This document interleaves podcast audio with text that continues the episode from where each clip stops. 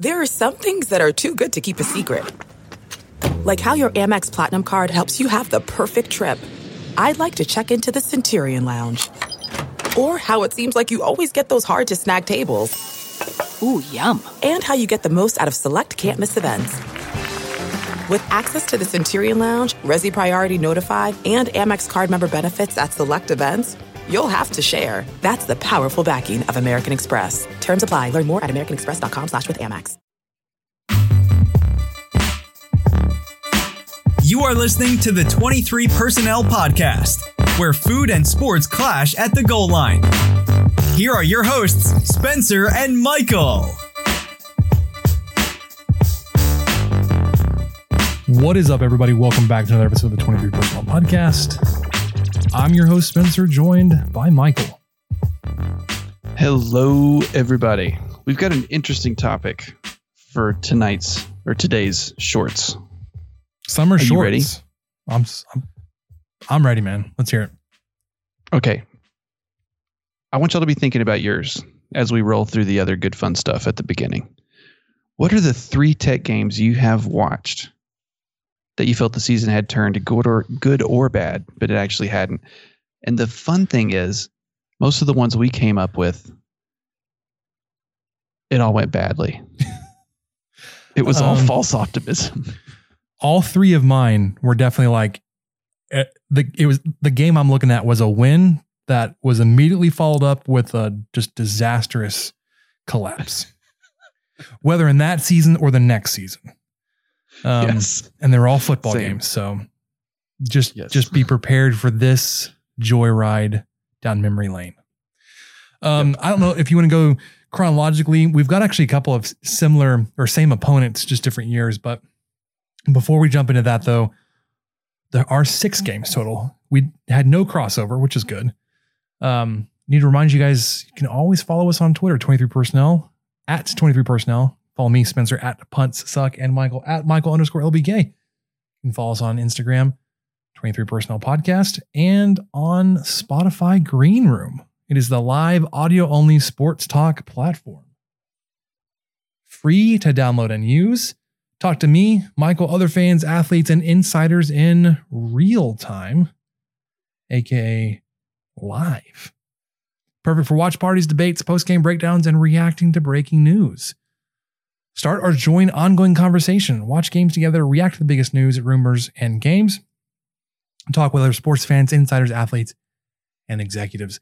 Join in on conversations with us and have a chance to be featured on our podcast, 23 Personnel Podcast, your favorite Texas Tech sports podcast out there.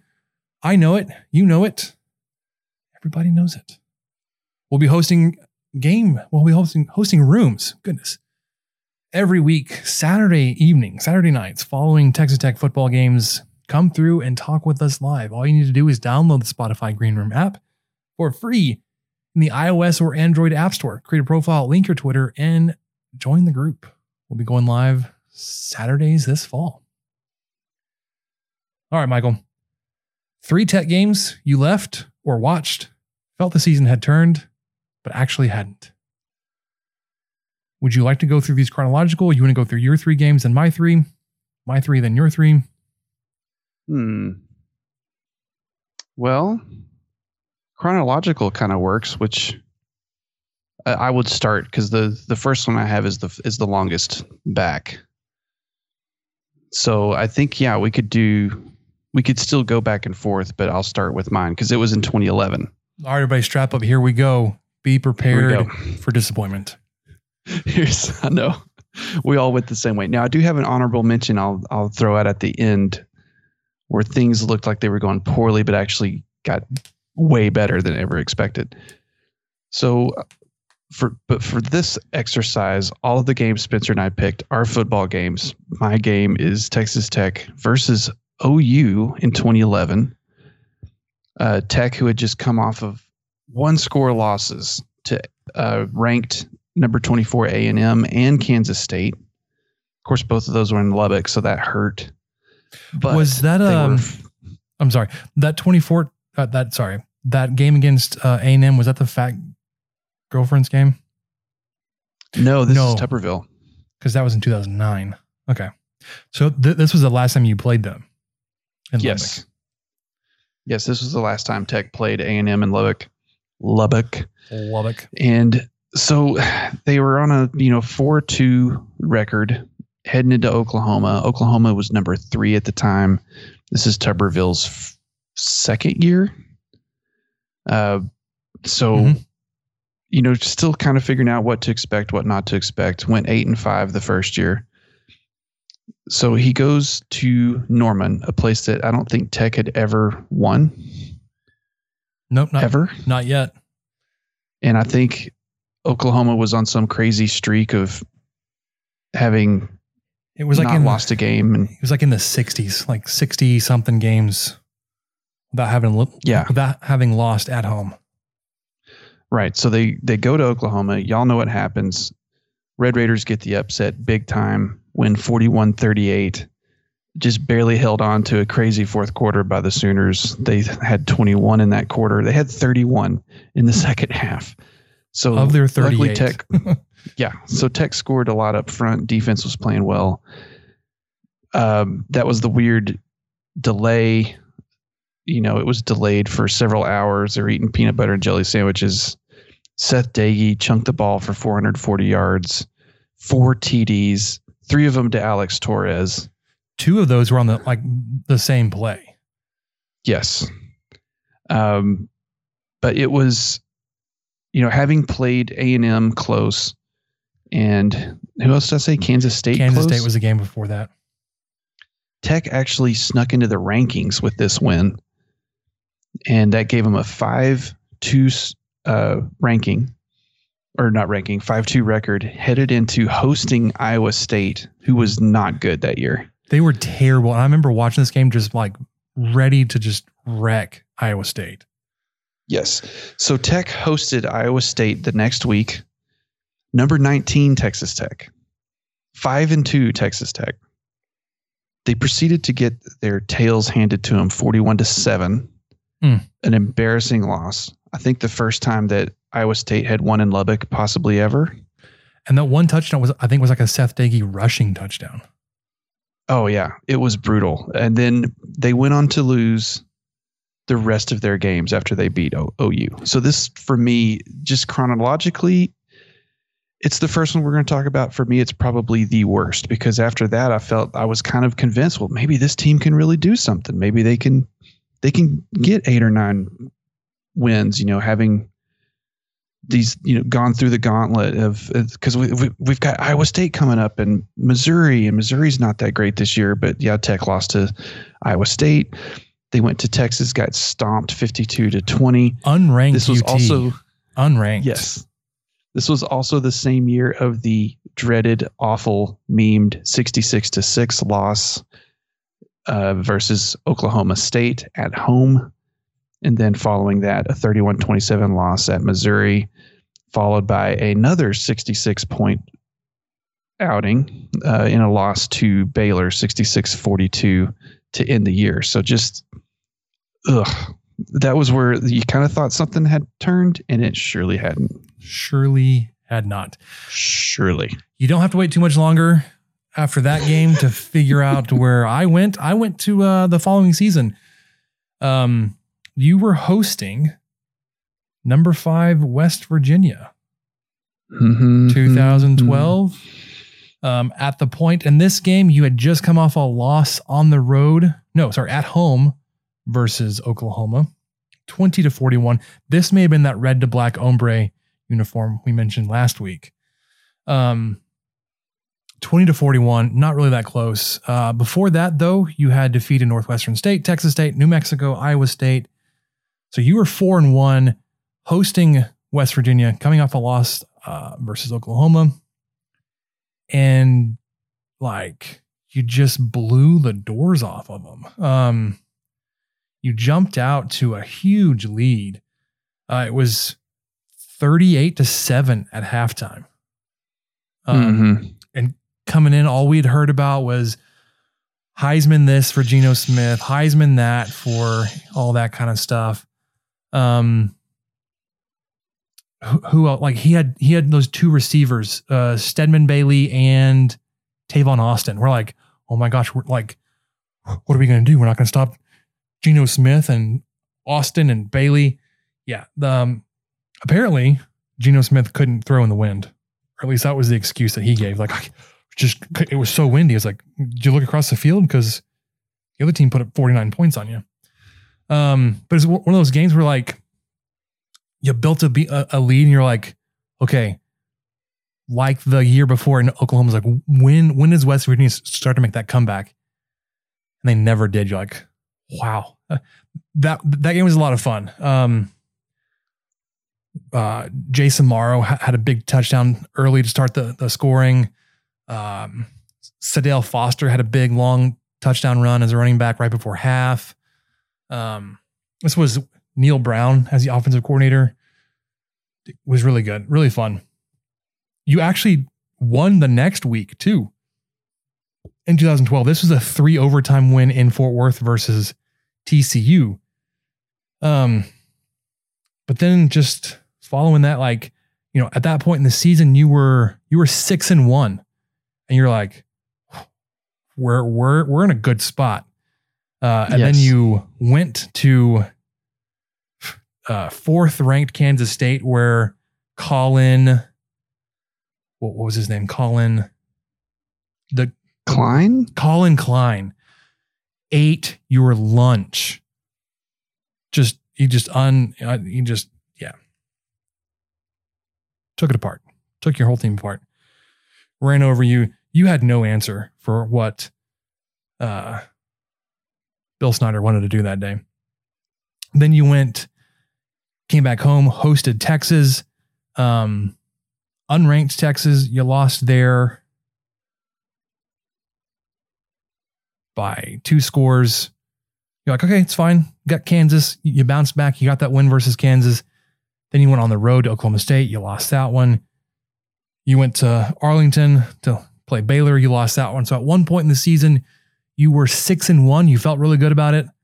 Then you ended the season 7-5. Like, you went 1-4 to end that season. Then you went to the Meineke Car Care Bowl versus Minnesota without Tuberville. This was, I guess, the end there. The 1-4 end kind of sealed it. He's like, I don't really want to do this anymore. And he took off. But my first game, 2012 versus West Virginia, number 5, and you just stomped him, 49 to 14. You just didn't. Well, that was the first time to host West Virginia, right? Uh-huh. I think it was the first time you played them. You know, you mentioned those wins. The only wins Tech had after that West Virginia game was the triple overtime win against TCU. And I don't think you mentioned that the win against Kansas was double overtime. Yeah. And that was at home. And then they beat Minnesota by 3. So even the 3 wins they had were like a combined 13 points. And you needed pretty rough go. You needed, was that 10 points there, right there, the last couple minutes versus Minnesota to actually do that? You were down late. Yes, I think so. You forced interception, then you had that walk-off field goal. Walk-off, that's a baseball term, but you understand. With Kingsbury up in the suite doing his little golf clap, like, yep, that was nice. Okay, we're moving on. Another bad memory. 2013. The next year, Kingsbury's first year, which started off so promisingly. And so y'all may be thinking I'm going to pick the West Virginia game because that was the last regular season game that Tech won that year, which had them at a miraculous 7-0. That was a fun game. That was 7-0. And then they, you know, lost a respectable 30-38 to Oklahoma.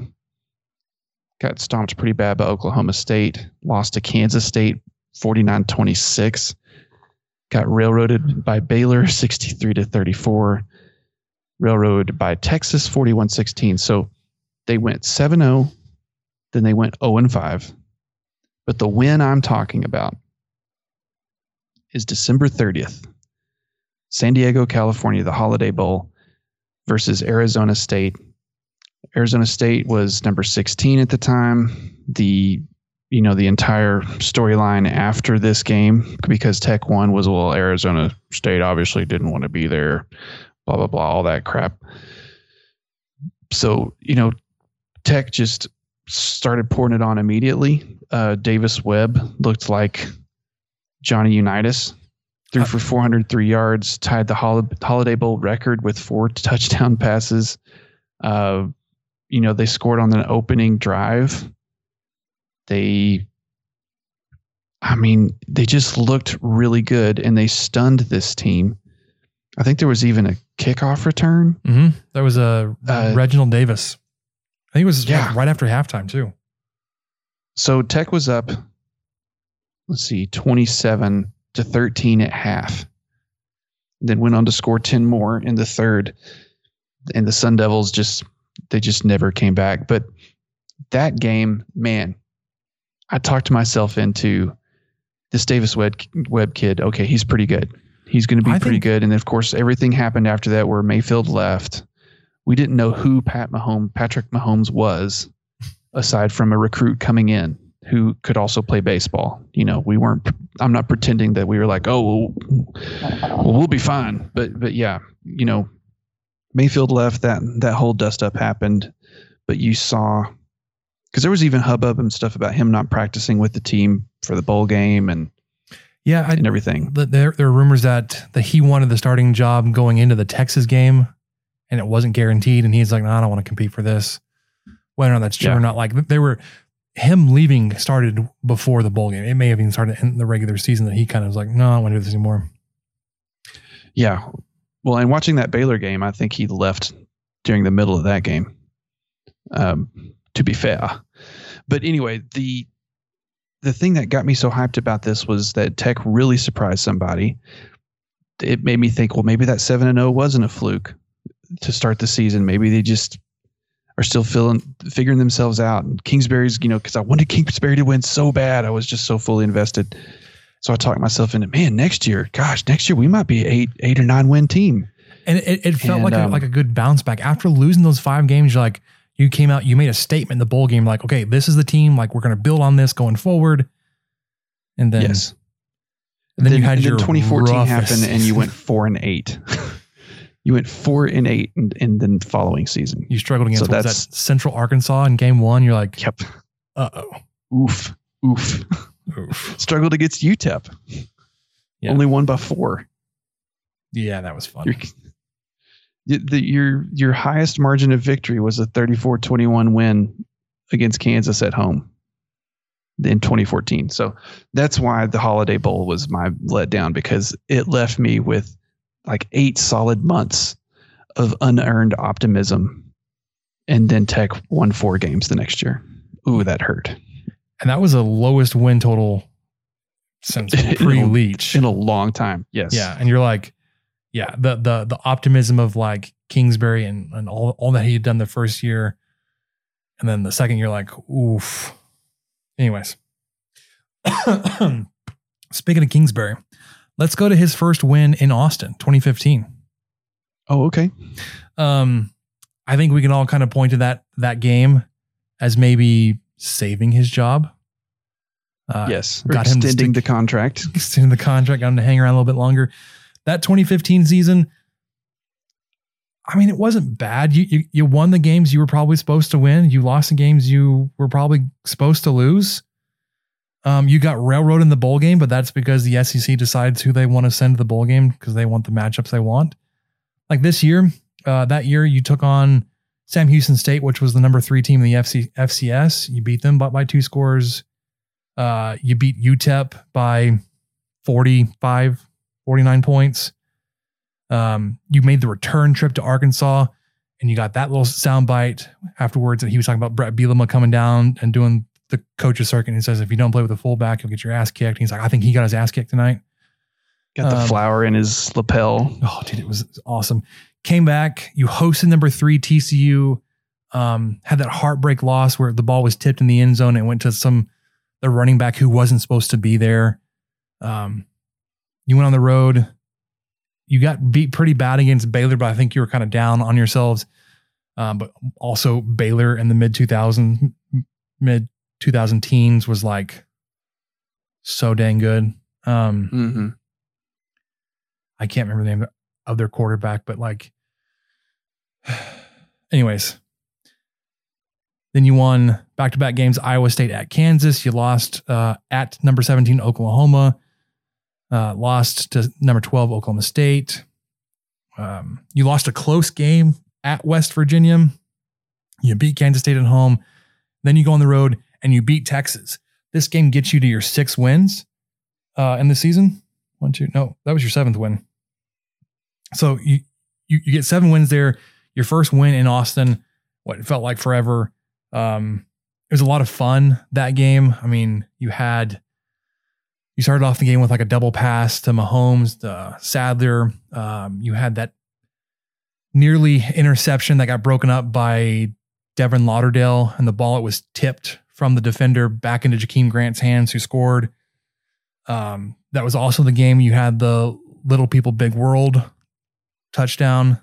You felt pretty good about that. Like, okay, you got back to 7 wins. Having gone back and watched some of these games in researching and getting ready for this, man, I was like, the feeling of just absolute dread anytime our defense was on the field. Oh, man. Unparalleled in these few years.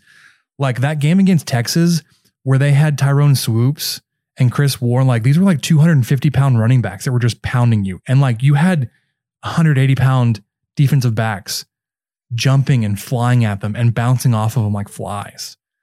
It was like an exercise in futility. Like if you didn't try to tackle them, they would have scored.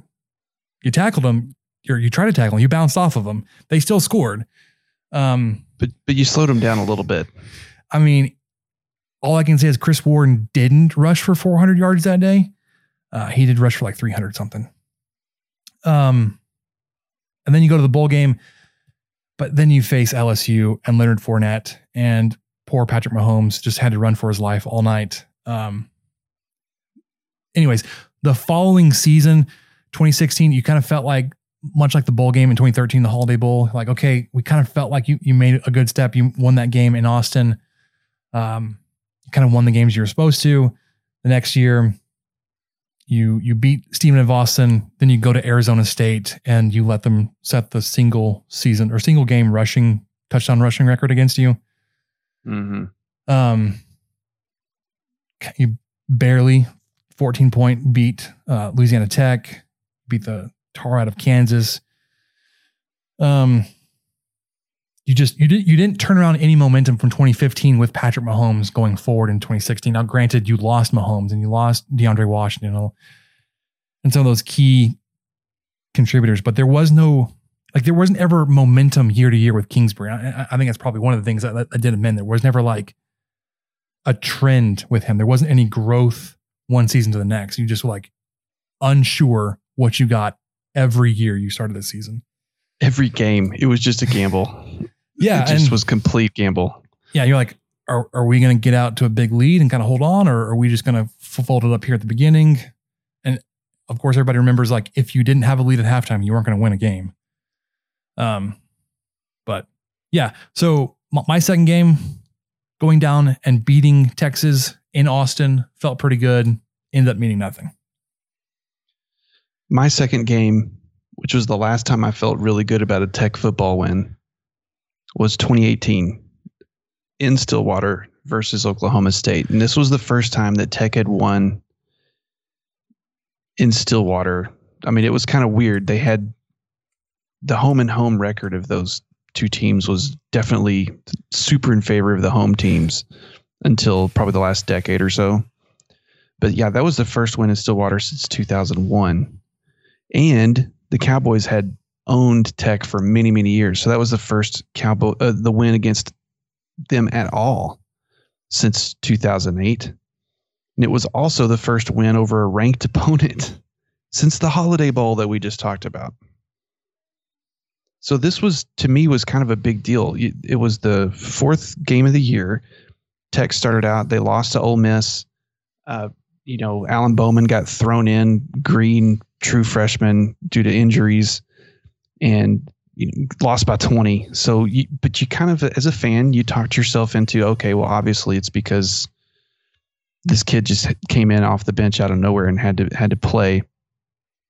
After that, looked great against Lamar, but I think you and I would have looked pretty good against Lamar.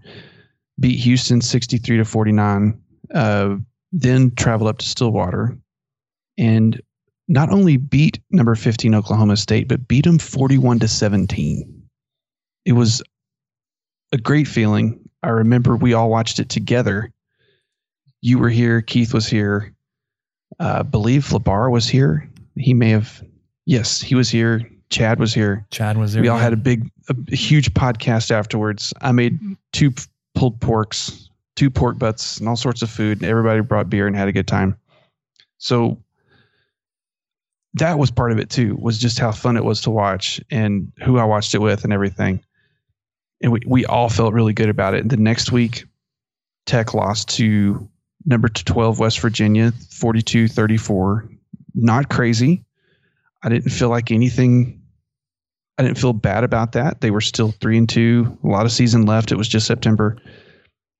End up winning at TCU. Ended up winning at Kansas, of course. So, as of October 27th, they're going into Iowa State 5-2. Then they don't lose another game the rest of the year. Gut punch again. Another 0-5 finish. Another one. They don't win another game. Oh, they don't win another. Yes. Sorry. Yes. Make that very clear. Lose in Ames, lose in Oklahoma.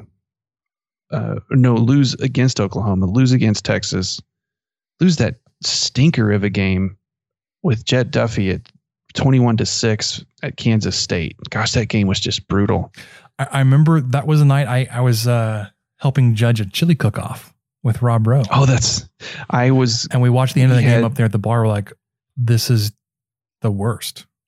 We drove to Plainview almost to have, because you were doing family pictures. No, it wasn't that far, wasn't it? We drove to have pictures taken. Yeah. And I don't know if it was Plainview, but it was so cold. It was like one of those 30-degree days where the wind chill was in the teens almost. And so I had a really red nose in my photos. Then, of course, Tech lost to Baylor. Yeah, that was just awful. I mean, the Oklahoma State, I felt really good about it. Yeah. I thought, man, I mean, like I said before, I really want Kingsbury to succeed. And the Ole Miss game, I get it. And then, the loss to West Virginia. Okay, I get it. That's fine. Win two more and then lose the last five again. Good gravy. Yeah, that was shame on me. That was rough because it was that Kingsbury's last year? Yeah, that was Kingsbury's last year. So he did that 0-5 twice. And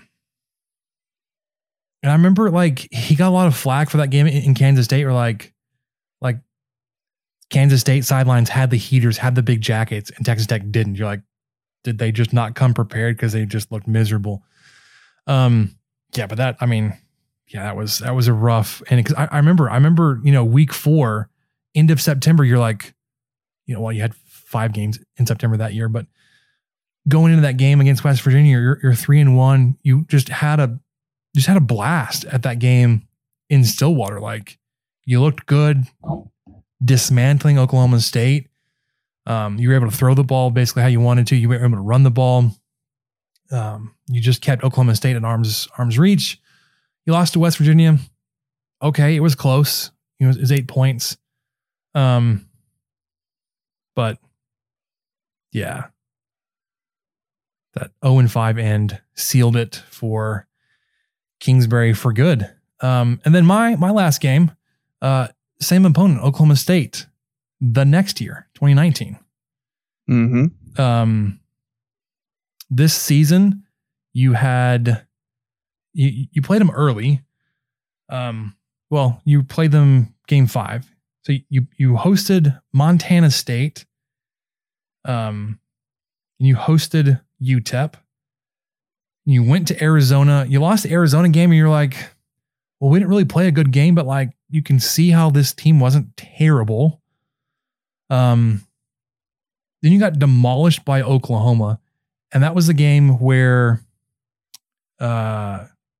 big brain Matt Wells was like, you know what? I'm going to start random quarterback this guy. That's when he started, what's his face? The Rice transfer for the series. Tyner. Or for a quarter, whatever it was. And then put Duffy in because there was a lot of drama going on with Duffy that year. Got blown out by Oklahoma. Again, not really unsurprising because Oklahoma towards the end of the 2010s was continuing to build on obviously their run of success there. And you host a ranked opponent in Oklahoma State. It was a night. No, it was a morning game. You and I were there. This is one of our first years, or I guess our second year being at the games, helping cover for the station. No, it was our first year. And like, this was a Jet Duffy led game. You win 45-35 and you're like, you looked good.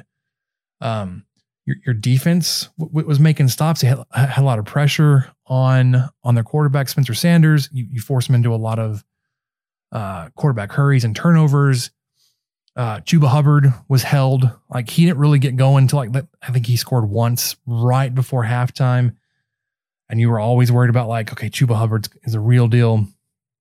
You win that game. You're like, okay, well, you kind of reset. You're at 3-2. This is first year of Matt Wells. Then you go to Waco and lose that one in overtime where that turnover in overtime should have been a turnover. It should have been a fumble that Tech recovered. Instead, they called it like an illegal snap or whatever it was. Came home. You lost to Iowa State by 10, although it never really felt that close. Iowa State, this is obviously in the run of Iowa State's dominance over you. 10-point game didn't even feel that close. Then you go up to Kansas and you lose to Kansas. So like, whatever momentum you thought you had start to build or good trend you had found by beating Oklahoma State, like immediately gone. Like, yeah. So after Oklahoma State, Tech went 1-6 for the year. Yeah. Your one game was you went to West Virginia and you beat them by 3 touchdowns. Yep. And that was Neil Brown's first year. That was a weird game too. That didn't make any sense. That was, I don't know how Tech won that game that soundly. Yeah. Okay.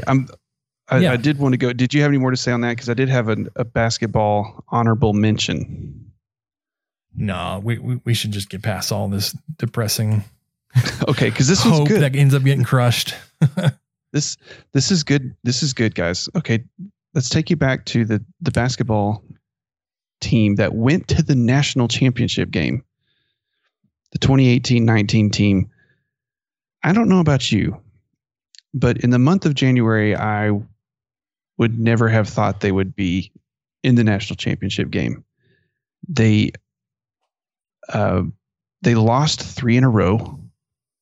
They lost to Iowa State. They lost at Baylor, and they lost at Kansas State. Now, all 3 of those teams, particularly Baylor and Kansas State, were good that year. So that's not crazy.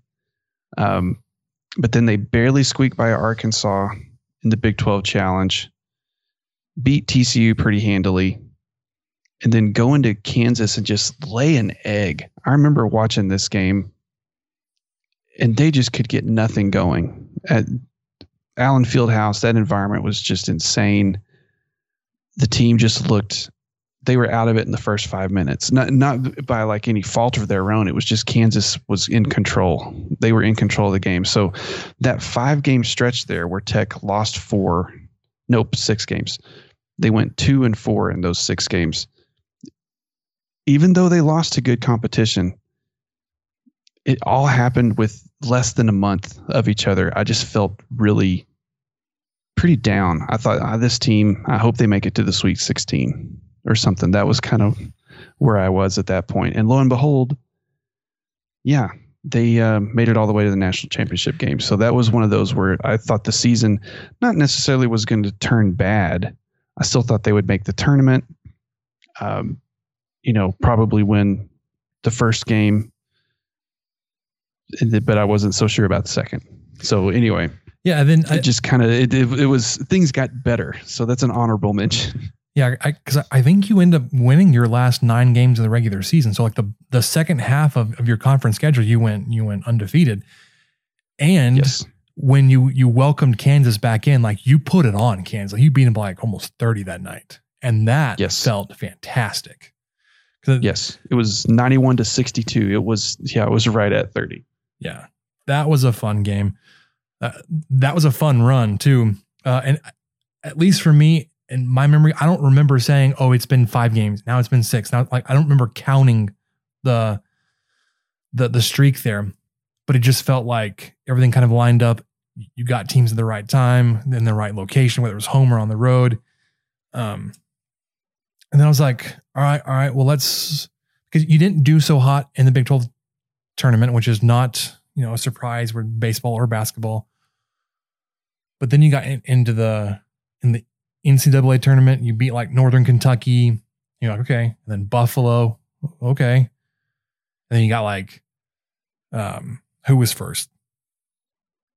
Gonzaga, Michigan, Gonzaga, Mississippi, or Michigan State. And like, you just kept looking better and better. Like your team continued to trend in the right direction. There wasn't a game in the tournament you're like, ooh, that was not a good game. Like you continue to build on your success there. Until you got to Virginia and you're like, well, they can also play really good defense. They've got a really good offense. And you just had a couple of things not go your way. Yeah. So, I just know that after that Kansas game, because I remember I went to a kid's birthday party because that's what you do when you're of a certain age. So I was at a kid's birthday party and they had the game on, and it was just kind of somber because everybody was into it. Tech basketball was really exciting. And of course the Kansas game is such a big deal, but up until these 4 losses I just talked about, Tech's only loss was to Duke. And so you were feeling close. Really strong. Yeah. You were feeling really strong, but then from January 16th to February 12th, you lose 4 out of 6 games. You start to go, okay, all right, let me back up a little bit. Let me back up a little bit with what this team can do.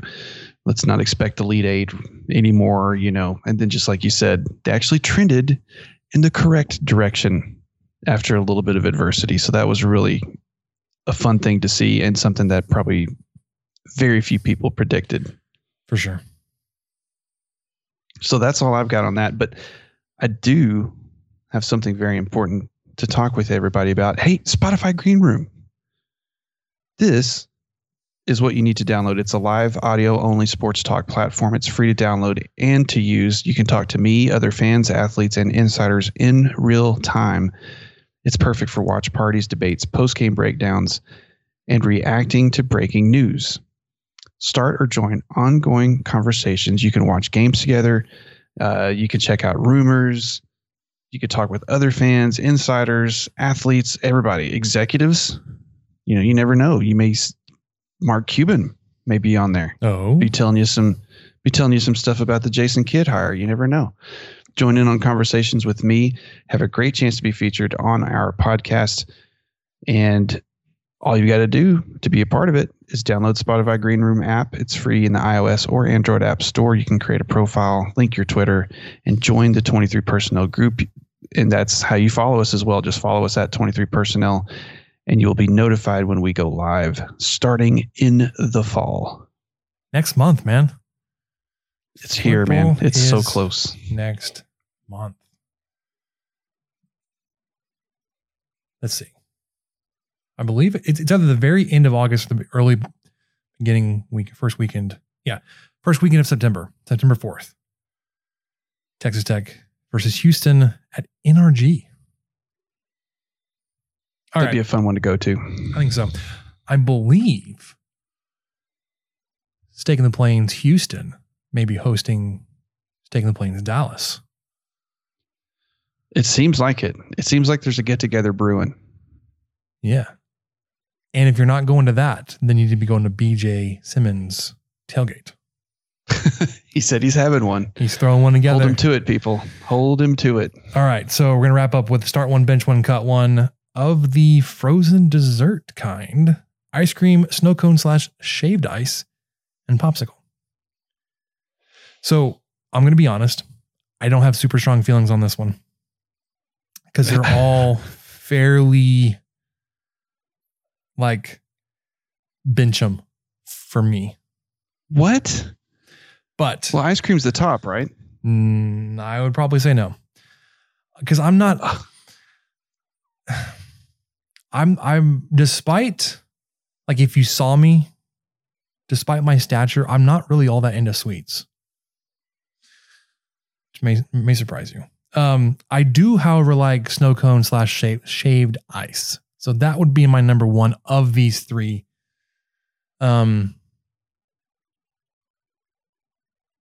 Ice cream probably be the bench one, and I'd cut popsicle. Although, like right now, we are all over the place on this one. Right now, popsicle. I mean, we've got a bunch in the freezer. Like it's just an easy thing to cut the top off and go sit on the back porch and just have a popsicle. Like, so me saying cut popsicle does not mean I just don't like them. They're just like, meh. They're the third option here. But like I said, I don't feel super strongly about this, Michael. It seems like you do, but I'm gonna go like I said, shaved ice. Give me one of those Bahama Bucks or Happy's style shaved ice. So many flavors there. Ice cream, then popsicle. I feel strongly only about one of them. The other two, I'm kind of coin toss. My love for ice cream has grown exponentially since I met my lovely wife. She's shown me the way. And it's growing up, you know, we always had ice cream in the freezer. I was never that into it. My dad really liked it. It's fine, you know, but then my wife and I would go get some ice cream or something after we've been hanging out or after dinner, or just because I was like, people do this. It's 7:00 and people just go get ice cream, or it's like 9:30 at night and people just drive through Baskin Robbins. Yeah. I remember. Well, okay. I'm getting it. In my younger years, that was a good date finisher. Oh, like, sure. Whatever you did, you wrap it up. We're gonna go get some ice cream. We're going to Marble Slab or whatever. Well, I can confirm Marble Slab was my spot, but at my middle age, still a good ending to a date because we do it quite a bit. But anyway. My thoughts on ice cream have definitely changed over the years. I could just kind of take it or leave it to now. It's like, no, I need it. I need to have it. I think part of it was growing up with, Dairy Queen soft serve. It's not that great. Sorry, guys. Soft serve is just not quite as good as regular ice cream. And so I kind of thought that's just mostly what it was.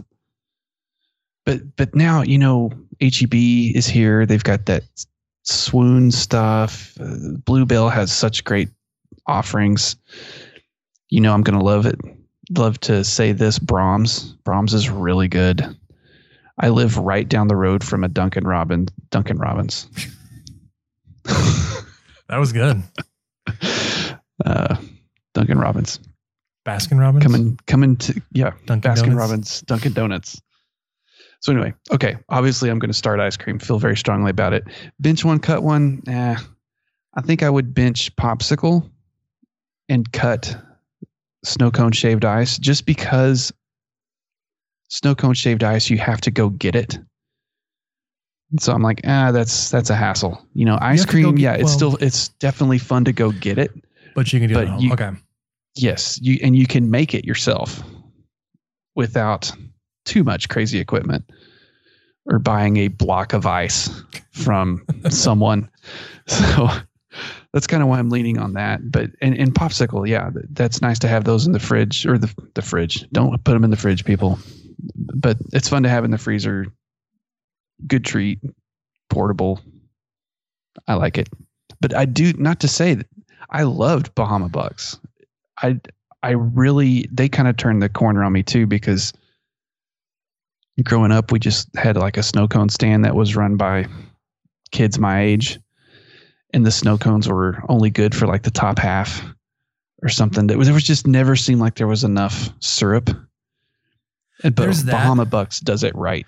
There's that. And also like the snow cone, like just like the chip, like the ice chips you get. No, like Bahama Bucks has changed. Like I have to have the shaved ice. Yes. I have to have like, and it's like cotton candy almost, where it just like melts as soon as it hits your mouth. It's legit really good. It's so much better than a snow cone. I don't mind. It's just the way they do it is better than anyone else. Yeah. Now, I was going to say, I don't mind getting a snow cone at like following a baseball game, because we did that a couple of times this year. Yeah, sure. At the ballpark, like the game's over, want to celebrate a little bit or just, you know, whatever. Hey, let's go get a snow cone. But like, I'm not going to seek out a snow cone. I will seek out shaved ice. I'm not going to seek out a popsicle. Like I don't go to these special popsicle places, Frios, whatever that comes around, or Kona, whatever. Oh, Kona is more shaved ice, but yeah. So shaved ice for me, then popsicle or snow cone, and popsicle. Tell us. There was a lot of frozen treat talk right there for everybody. Make sure you guys tell us your preference there. Like,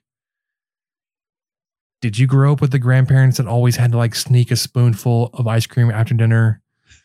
Because my great grandfather was one of those like he wasn't supposed to have ice cream, but they always had ice cream in the freezer. And like we'd never have ice cream for dessert, but like you'd see him over at the freezer, door open, spoon in his hand, just going straight out of the tub. It's like, yeah, that's my kind of dude. And he'd only get one before, you know, great grandmother would be like, screaming at him, you're not supposed to be doing that. He's like, I'm not. And he closes the freezer. Or have you just been converted to shaved ice or popsicles? You got like a great popsicle, like you have a go-to. I don't know. Let us know. Yeah. Let us know, because we genuinely enjoy talking about this stuff. I mean, let us know. That's part of what we do here. 23 Personnel Podcast, food and sports. All right. For Michael, I'm Spencer. That'll do it for us this week on the 23 Personnel Podcast. We will be getting into football talk very soon. Fall camps get underway. First game is only a few weeks away. We'll catch you next time.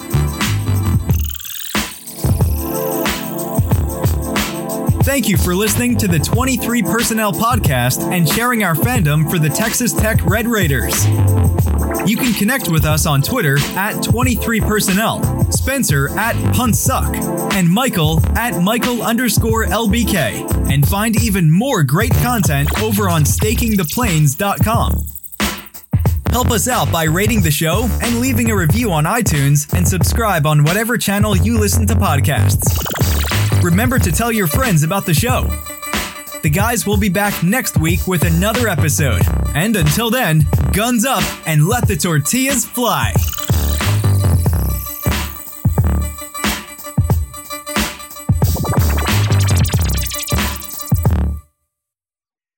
Okay, it's time to commit. 2024 is the year for prioritizing yourself. Begin your new smile journey with Byte, and you could start seeing results in just 2 to 3 weeks. Just order your at-home impression kit today for only $14.95 at Byte.com.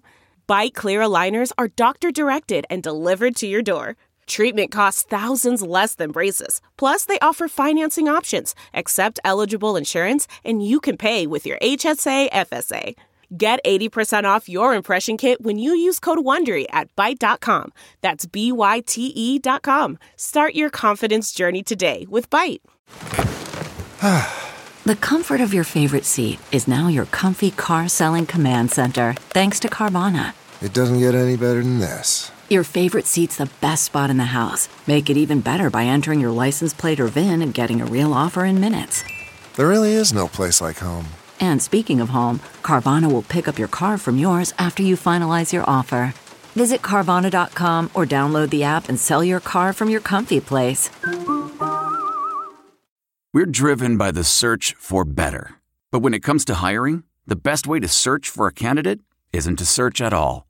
Don't search. Match. With Indeed.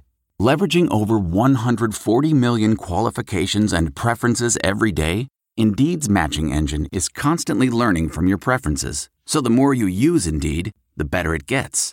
And listeners of this show will get a $75 sponsored job credit to get your jobs more visibility at Indeed.com/match. Just go to Indeed.com/match right now and support our show by saying you heard about Indeed on this podcast. Indeed.com/match. Terms and conditions apply. Need to hire? You need Indeed. The comfort of your favorite seat is now your comfy car selling command center, thanks to Carvana. It doesn't get any better than this. Your favorite seat's the best spot in the house. Make it even better by entering your license plate or VIN and getting a real offer in minutes. There really is no place like home. And speaking of home, Carvana will pick up your car from yours after you finalize your offer. Visit Carvana.com or download the app and sell your car from your comfy place.